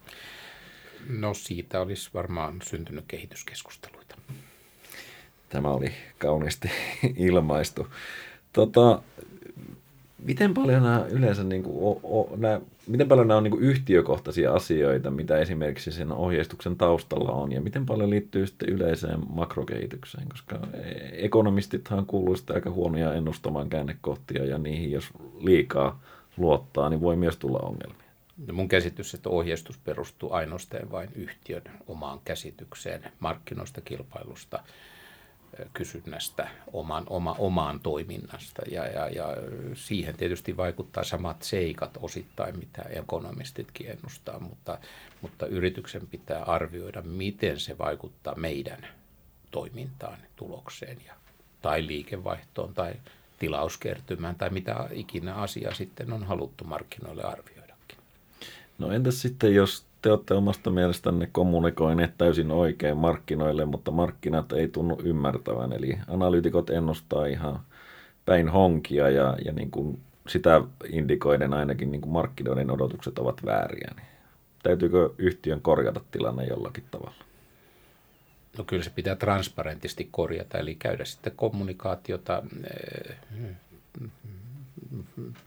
markkinaosapuolten kanssa – mutta sillä tavalla, että se on myös niin kuin eettisesti asianmukaista. Eli, eli ei voi olla tietenkin, että ollaan itse jotain mieltä ja, ja markkina-analyytikat onkin eh, joko vahingossa tai muusta syystä oikeassa, oikeammassa. Se, ja sehän näkyy sitten, kun yleensä kun sitten ne todelliset tulokset tulevat ajan on aika nopeastikin, jos lyhyttä aikaväliä on ennakoitu. Mutta kyllä yrityksen onnistumista on se, että se pystyy kommunikoimaan oman tilanteensa, strategisen positionsa, ansaita logiikkaansa ja kyvykkyytensä ja siihen vaikuttavat tekijät markkinoille niin hyvin, että analyytikot, eh, jos ja kun ovat ammattitaitoisia, pystyvät niin kuin arvioimaan siitä yrityksen menestyksen edellytykset ja tuloksen tekokyvyn. No miten te yleensä suhtaudutte analyytikoihin? Onko teillä hallituksen agendalla joskus lukumateriaalia, analyytikoiden raportteja tai muuta vastaavaa? No on, ei on... ehkä agendalla, mutta on, on siis hallituksen, tyypillisesti hallitus saa kaikki käytettävissä olevat raportit, ne tuupataan sinne Directors Deskiin tai vastaavanlaiseen tuota, portaaliin, jossa ne on hallituksen jäsenten katsottavissa. Ja tyypillisesti hallitus saa myös aina kvartteriraportin jälkeen niin, niin tiivistelmän siitä, miten on analyytikot suhtautuneet ja arvioineet ja mitkä ovat analyytikon ihan nimi nimeltä mainittuna niin kuin käsitykset siitä, että miten yritys menestyy jatkossa. Eli arviot tuloksesta, EPSistä tai mistä tahansa tunnusluvusta, liikevoitosta tai jostain vastaavasta. No, miten analyytikot yleisesti su- tai yleensä suoriutuvat tehtävistä? Onko niillä niin kuin arvoa, niillä raporteilla teille? No ei, mä tiedä, onko se yritykselle kavalasti arvoa. Joskus tietysti ihmetyttää ja, ja joskus on joutunut toteamaan, että, että, että, että niin kuin kummallista, että analytikat arvaa liian oikein. että tuota, että ei, ei, kyllä minusta se on ammattikunta, joka, joka tarvitaan, ja, ja, mutta ennen muuta palvelemaan sijoittajia ja omistajia. Että, että ei, kyllä yhtiö seuraa niitä, etenkin sitten, jos se havaitsee, että että on joku faktatieto väärin tai käsitys on väärin, niin minusta se on asianmukaista, että yrityksen toimesta ainakin kerrotaan, mikä yrityksen oma käsitys kyseisestä tiedosta on. Kyllä. No, miten sitten yleinen tällainen suhtautuminen ulkopuolisiin asiantuntijoihin? Täällä ehkä on sellainen ilkeä kuva, että hallituksessa koko ajan käy eri konsultit kertomassa omia näkemyksiään, niin pitääkö tämä paikkansa ja onko sitten näillä yleensä lisäarvoa? No,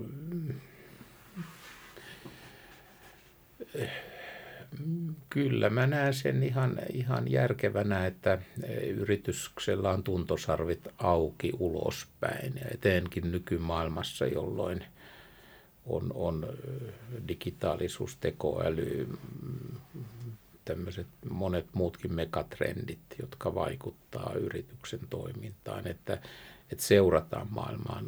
Millä tavalla sitten näitä käsityksiä tulee tietenkin yrityksen johtoon yksi keskeisin lähde arvioimaan, että miten ne vaikuttavat yrityksen toimintaan, mutta yhtäläisesti sitten muutkin tahot. Jos nyt tuossa nesteestä on puhuttu tuon kirjanikin tiimoilta ja siellä myös on kertonut, että meillä oli aika voisi sanoa ennakkoluulottomasti käytettiin joskus. Meillä oli strategia seminaari, joka siis ei ollut tarkoitus, että vahvistetaan strategiaa, mutta kuultiin justi ulkopuolisia. Siellä oli, oliko se nyt McKinsey ja Accenture ja Greenpeace. Mm. Eli, eli Greenpeace, joka oli nyt pikkusen kriittinen ehkä yhtiön toimintaan. Ja haluttiin kuulla myös tällainen. Me oltiin Kaliforniassa. Meille kävi yhtiön asiakas. Meille kävi sähköautointoilija. Ja, ja, ja sitten meillä kävi henkilö, joka oli keskeisesti mukana tekemässä äh, Kalifornian äh, lainsäädäntöä liikennepolttoaineen osalta ja nimenomaan kuinka he Kalifornia haluaa suosia uusiutuvia ratkaisuja. Meillä on niin kuin hyvin erilaisia asiantuntijoita, joilla tarkoituksena on, on myös haastaa yrityksessä vallitsevia käsityksiä siitä, että miten, mihin se maailma on menossa ja sillä tavalla nöyrästi kuulla myös niitä mielipiteitä, jotka eivät lähtökohtaisesti ole meidän kanssa samaa mieltä. No toi kuulostaa fiksulta ja siltä varmasti saa niitä erilaisia näkökulmia, ettei vaan jää omaan poteroon. Kaikkihan me vähän on riskinä, että eletään kuplassa. Ja, ja kyllä minusta tämmöisen kuplien puhkaiseminen on myös hallituksen tehtävä. Kyllä. Tota, miten sitten, minkälaisia ongelmatapauksia tulee mieleen niin kuin esimerkiksi eturistiriitoja eri omistajien kanssa? Onko nämä sellaisia asioita, jotka joskus päätyy hallituksen pöydälle äh, niin sanotusti ratkaistavaksi, vai onko se aina, että omistajat joutuu itse kiistelemään, jos on vaikka valtataistelu tai muuta vastaavaa? No en luojan kiitos ole joutunut juuri semmoisien asioiden kanssa tekemisiin ja, ja, ja kuten sanoin, niin hallituksen jäsenet eh, ihan laista lähtien eh, se mm, pitää, mm, pitää mielessä huolellisesti toimien yhtiön etu. Se on se, on se lähtökohta, eikä, eikä, eikä, eikä niin kuin jonkun omistajatahon, vaikka suurenkin omistajatahon, jotain muuta intressiä kuin yhtiön e-, edun, etuun lähtevä, lähtevä intressi. Ja, ja se on aika kova määräys kyllä ja, ja se kuulostaa niin kuin itsestäänselvyydeltä, mutta ei välttämättä ole. Viittasin jo tuossa aikaisemmin näihin poliittiseen omistajauteen ja sieltä mahdollisesti ehkä jos tulee jotain muita näkökohtia kuin yhtiön etuun liittyviä näkökohtia, niin hallitus ei voi niitä ottaa huomioon. Tai se ottaa huomioon, mutta ei noudattaa. Hmm. Ja tuota, tämän, tämän kaltaisia. Jos sitten taas omistajaryhmillä on perustellusti jotain, sanotaanko governance-tyyppisiä asioita, että onko A- ja B-osakkeita ja, ja, ja, ja, ja erilaisia äänivaltoja, kuinka niihin pitäisi suhtautua, niin niissäkin tapauksissa niin hallituksen tulee pyrkiä arvioimaan sitä yhtiön menestyksen kannalta parasta ratkaisua. Se ei ole aina helppoa, mutta niin se pitää vaan lähtökohtaisesti tehdä. No, valtio on tässä muutaman kerran ollut meillä agendalla jo keskustelussa. Minkälainen valtioomistaja on ja onko sitä joutunut tuolla perustelemaan niin sanotusti maailmalla, että, että Suomi Finland omistaa esimerkiksi nesteestä nyt sitten, tai omisti suuremman osan? Mm, no joo, tuota, kyllä sitä joutuu jatkuvasti perustamaan. Muistan, kun Metson toimitusjohtajana 2004 lähin kiertämään Lontoota ja muita paikkoja. Ja niin, niin siellä niin kuin tämmöiset isot ammattisijoittajat niin kuin oikein niin kuin laittoi seniorijohtoa tapaamaan uutta direktööriä ja, ja sitten kysy, heidän kysymykset, että mitä sä saat tehdä. Mä olin aivan hämmästynyt tästä kysymyksestä, että mi, mitä mä saan tehdä. No sitten sitä selvitin. Ja jos esimerkiksi olisi sillä tavalla, että sun tarvitsisi sulkea joku tehdas, niin saako tehdä sen? Niin edelleen oli hämmästynyt, koska se yrit, oli niin kuin mun DNAssa on tämä yhtiön johdon huolesti toimi, toimien edistettävä yhtiön etua. Se, se oli niin kuin mun DNAssa. He taas, kun tarkastelevat maailmaa, ja valtioomistusta esimerkiksi Ranskassa tai jossain muualla, niin tietävät, että, että valtioomistuksella on muitakin agendoja.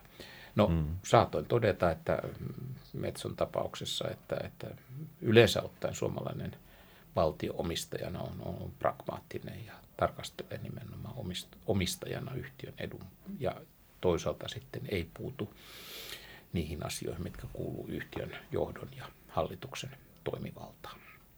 Ja, ja senhän ne ovat julistaneet oikein, oikein erilaisissa dokumentoissa ja sijoittajille antamassa lupauksissa. Hmm. Ja, ja minusta se on hyvä periaate ja sitä pitäisi vaan valtionkin muistaa noudattaa kaikissa olosuhteissa. Niin, myös silloin, kun se ei ole välttämättä poliittisesti niin kuin suotuisaa heille. Nimenomaan silloinhan se aina punnitaan. Silloin kun asiat on hyvin ja rahaa tulee niin kuin rännistä, niin eihän silloin ongelmia, mutta silloin kun joudutaan tekemään jotain kriittisiä ratkaisuja tai vaikeita päätöksiä, niin, niin si, si, silloin on muistettava, että kuka sen päätöksen joutuu tekemään ja mikä kuuluu taas sitten omistajan, yksittäisen omistajan rauhaan. No entä sitten yksityissijoittajat? Tuleeko teille niin kuin vastaan tai viestejä sieltä suunnasta? Tuleeko kommentteja? Onko teillä niin kuin tietyllä tavalla yhteyttä sinne? No aika vähän. Ehkä vähän. Jotkut, jotkut henkilöt yhtiökokouksessa esimerkiksi nostavat esille joitain asioita. Jotkut lähettävät e-maileja nesteen aikana, niin kuin muistan yksi, yksi sijoittaja, joka on oikeasti, voi sanoa omistaja, joku on ollut pitkään mukana nesteessä, niin, niin, niin lähetti, että hei, että Jorma splittaa nyt ihmeessä ja sillä tavalla osake. Ja, ja me kyllä olimme ilman hänen kannustustakin pohtineet sitä tammikuussa 2018 ja arvioimme silloin, että ANS odottaa nyt hetki aikaa, että miltä tämä kehitys on vielä ja miten tässä tehdään. Ja, ja, ja, ja nyt 2019 helmikuussa sitten Neste teki ehdotuksen yhtiökokoukselle, joka yhtiökokous varmaankin hyväksyy. Ja no, jokainen ymmärtää, että splittaus ei merkkaa yhtään mitään. Siis ei siinä jaeta varallisuutta sinne tai tänne, vaan se pysyy entisenä. Mutta psykologisesti sillä voi olla jotain merkitystä. Niin kuin mm. Suomisessa me tehtiin revised splitti, eli yhdistettiin osakkeita, että saatiin niin kuin sopivamman hintaiseksi per osake.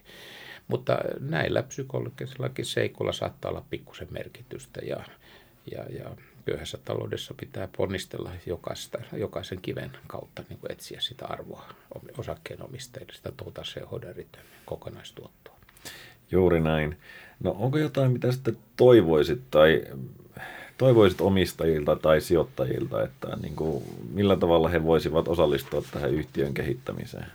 Minusta, niin kuin, jos mä niin katson yhtiökokouksia, sehän on se foorumi, missä niin kuin normaalisti käydään dialogi, ne on tullut paremmiksi tässä viime vuosina. Sillä tavalla, että siellä käytetyt puheenvuorot eivät ole niin kuin joskus aikaisemmin niin semmoisia, että henkilö vaan haluaa puhua puhumisen riemusta ja oman, oman, oman roolinsa pönkittämiseksi, vaan siellä omistajat aidosti kysyvät johdolta asioita joko kiittäen tai, tai kriittisesti kannustaen. Ja, ja, ja kun ne ovat liiketoimintaan liittyviä ja re, niin kuin merkittäviä yrityksen menestyksen kannalta, ne on ihan tärkeitä.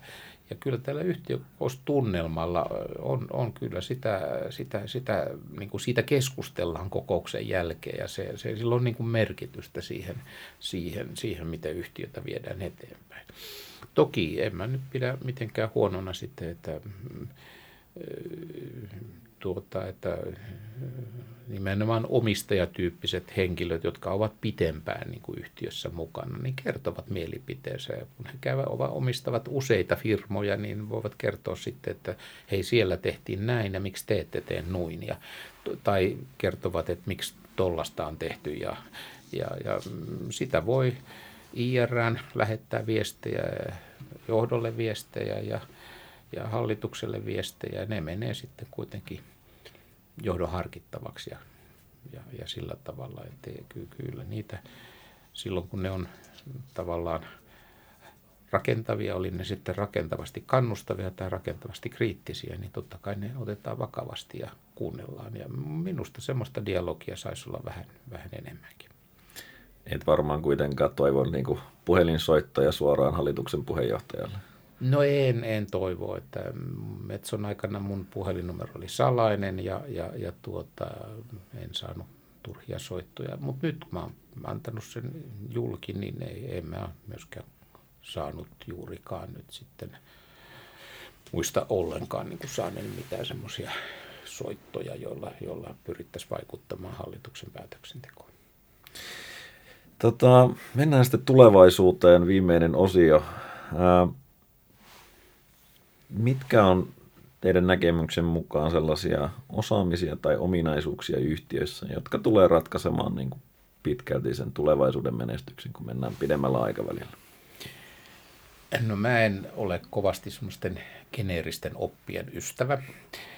Eli että jotain pitää temppuja osata, niin sitten koira istuu vaan kyllä se on niin kuin yritykset menestyvät omassa kilpailukentässään omien asiakkaittensa kanssa omissa omien tuotteitensa palveluiden kehittämisessä ja ne on hyvin erilaisia ne jutut. Voidaan tietysti sanoa, että globaalin pelikentän ymmärtäminen on välttämätöntä, koska ei ole enää kansallista kilpailua missään päin maailmaa. Se on niin globalisoitunut. Voidaan sanoa, että digitaalisuus – on sellainen eh, voima, joka, joka tekoälyn, koneoppimisen ja, ja vastaavien kautta tulee vaikuttamaan yritysten menestykseen ja toimintaan niin kuin sähköaikainaan. Että eli, eli tämmöinen, näin ollaan nähty vasta alku siinä prosessissa. Tämän kaltaisia asioita on, on, voi hyvin niin kuin luetella ja, ja, ja todeta.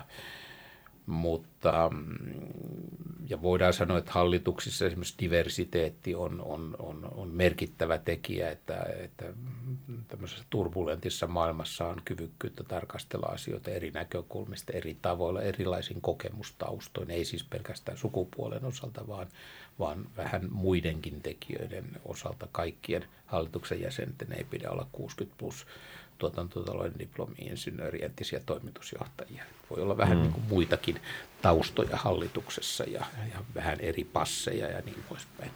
Et kyllä, kyllä niitä niin kuin tällaisia on, mutta, mutta viime peleissä kysymys on siitä, että se hallitus ja johto osaa sen oman bisneksensä ja pystyy kehittämään ja johtamaan sitä, sitä tehokkaasti. Etenkin nyt tämmöistä strategioiden osaamista transformatiivisissa muutostilanteissa, joilla syvällisesti oikeasti niin kuin pelikenttä muuttuu ja pitää itse muuttua, niin ja siinä nimenomaan kuinka pidetään tasapaino nykyisten bisnesten, että hoidetaan siitä nykyisiä ja sitten panostetaan uusiin bisneksiin, niin se, se, se on vaativaa ja, ja sen osaamisen ja sen tasapainon löytäminen, se on, se on johdon ja hallituksen kannalta ja yrityksen menestyksen kannalta ihan keskeisen tärkeää.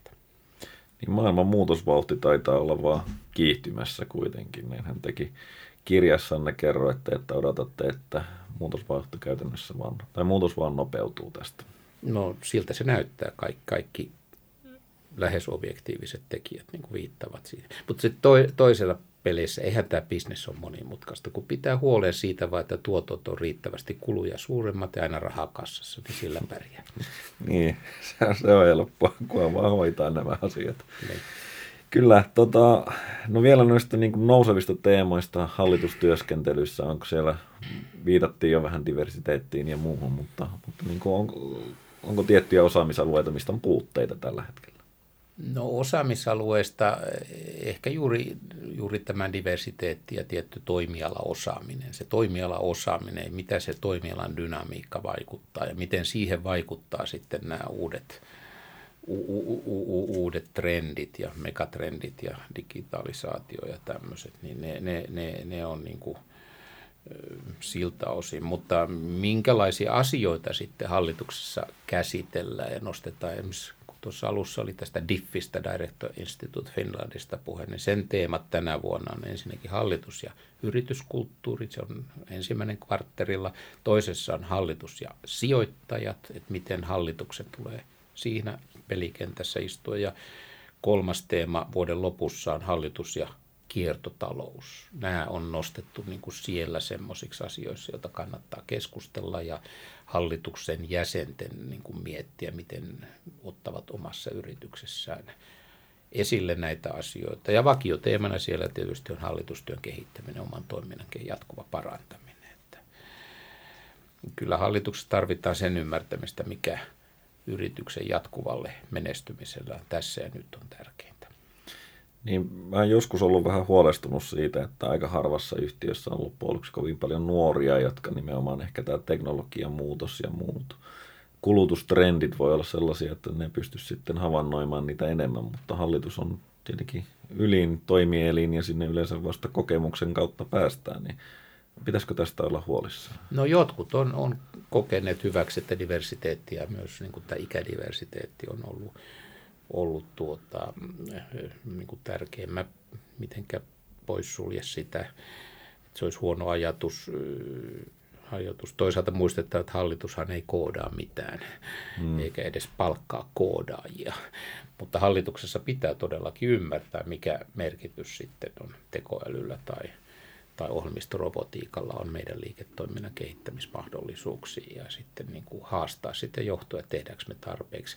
Ehkä voisi sanoa, että yksi, jos nyt ottaa niin kuin pitkän juoksun 40 vuotta plus, niin, niin mikä eniten on muuttunut, on, on se, että hallituksessa käytetään enemmän aikaa henkilöresurssien johtamisen ja henkilöresurssien arviointiin ja, ja kehittämiseen, sen pohtimiseen, onko meillä semmoinen porukka duunissa, joka pystyy toteuttamaan sen strategian, mikä on hyväksytty. Ja se ei ole mikään helppo tehtävä.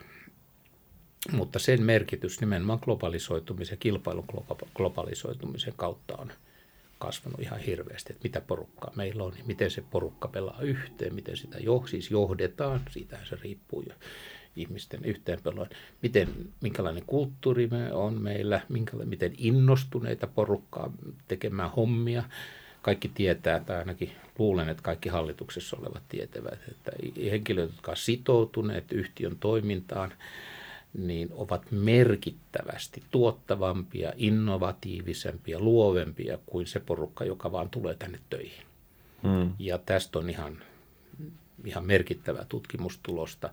Ja järkyttävä oli erään tutkimuksen mukaan Yhdysvalloissa suurissa yrityksissä vain 17 prosenttia henkilöstöstä on sitoutunut todella yhtiön toimintaan ja arvoihin ja menestykseen. Eli valtaosa on, pitää sitä aika vähemmän tärkeänä tai yhdentekevänä ja jopa kolmannes on sitten vähän niin kuin hanttiin pistäviä. Onko Suomi tässä asiassa itse asiassa edelläkävijä, koska meillä kuitenkin puhutaan aika paljon niin työn merkityksestä ja muutoksesta? Kyllä mä luulen, että ei, ei, ei me olla, ei, ei, ei pidä nyt niin kuin rintoihin öö, hakata liikaa ja liikaa henkseleitä paukutella, mutta kyllä mä luulen, että ei me olla niin kuin jälkijättöisiä tästä. Mutta meilläkin, ja te perustuu just, että meillä on peruskoulu, meillä on niin kuin yleinen koulutustaso suht hyvää, jolloin niin kuin tavallaan tämä tasa-arvoinen lähestymistapa ihmisiin ja yhtäläinen kunnioitus niin kuin eri, erilaisten taustoista tulevia ihmisiä, niin mahdollistaa juuri sen, että otetaan toinen ihminen huomioon, kannustetaan, innostetaan ja rohkaistaan. Kyllä mä luulen, että ei me, meillä olla niin kuin jälkijätössä siinä, mutta edelleen uskon, että meillä on paljon myös lisää mahdollisuuksia sillä saralla. No mikä on tulevaisuuden voittava kilpailutekijä? Mihin, mihin, pystyykö nostamaan jotain vaikka yleisluontoisia asioita, missä pitää onnistua, että tulee pärjäämään tulevaisuudessa? No kyllä se on innovatiivisuus, se, että yritys pystyy jatkuvasti uudistamaan omaa toimintaansa, eikä, eikä luule, että on olemassa kestäviä kilpailuetuja. Vaikka analyytikot luulisi. No joku analyytikko saattaa kuunnella tämän ja saattaa erehdyksessä jopa uskoa. Eli ei, no, vakavasti ottaen, niin, niin, niin ky, kyllä se on niin kuin, että pystytään uudistamaan jatkuvasti toimintaa. Stura Ensussa esimerkiksi me seurataan hallituksessa jatkuvasti tiettyjen kehitysprojektien tuloksia ja, ja, ja on asetettu tavoitteeksi, että, että että mm, uusien tuotteiden osuus liikevaihdosta pitää, pyritään nostamaan 15 prosenttiin ja uudeksi tuotteeksi tulkitaan sellainen, mikä, on, mikä ei ole ollut markkinoilla kolme vuoden aikana. Niin, eli kolme vuotta saa olla markkinoilla, sitten se ei ole enää uusi meille. Ja tuota, tällä tavalla niin kuin yhtiö uusiutuu tuommoisessa kymmenessä vuodessa. Ja, ja tämä, jos se pääsee siihen 15 prosenttia. Mm. Viime vuonna se oli vähän päälle 9 prosenttia, joka mm, pieni luku jonkun mielestä, mutta se on yli 900 miljoonaa. Ja, ja se on niin kuin, monessa taloudessa 900 miljoonaakin on rahaa jo. No, sanotaan, että se voi olla monessa maassakin. no joo, mutta tarkoitan vaan, että, että tämä halu, tahto uudistua jatkuvasti, luoda uutta, kehittää ja sellaista, mistä asiakkaat ovat valmiit maksamaan, niin, hmm. niin se on se tärkeä juttu yritykselle. Että johon Peter Drucker sanoi joskus ikuisuus sitten, että yritys on olemassa sen takia, että se voittaa asiakkaansa. Pitäisiköhän meidän lopetella tähän näin, vai onko vielä jotain loppusanoja, mitä, mitä viisautta haluaisit vielä jakaa meille? No ehkä se juuri sen, että yksilöiden ja organisaatioiden kyvykkyys ja osaaminen on kuitenkin viime peleissä sitten ratkaiseva siitä, miten yritykset menestyvät kilpailussa. Tähän on hyvä lopettaa. Suuret kiitokset vuorineuvos Jorma Eloranta. Kiitos. Ja kiitoksia myös kuulijoille. Me otamme Inderes Podiin aina palautetta vastaan ja toivottavasti tämäkin on herättänyt ajatuksia ja, ja mietteitä. Kannattaa myös tutustua Jorma Elorannan kirjaan jo hallitusjohdon tukena, joka on julkistettu viime vuonna ja voin tosiaan sanoa viime viikolla kirjan lukeneena, että erinomainen opus on hallitustyöskentelyyn ja hallituksen toiminnasta yleensäkin kiinnostuneille. Kiitoksia vielä myös Diffille, joka kanssa yhteistyössä tämä podi on tehty. Kiitoksia. Kiitos.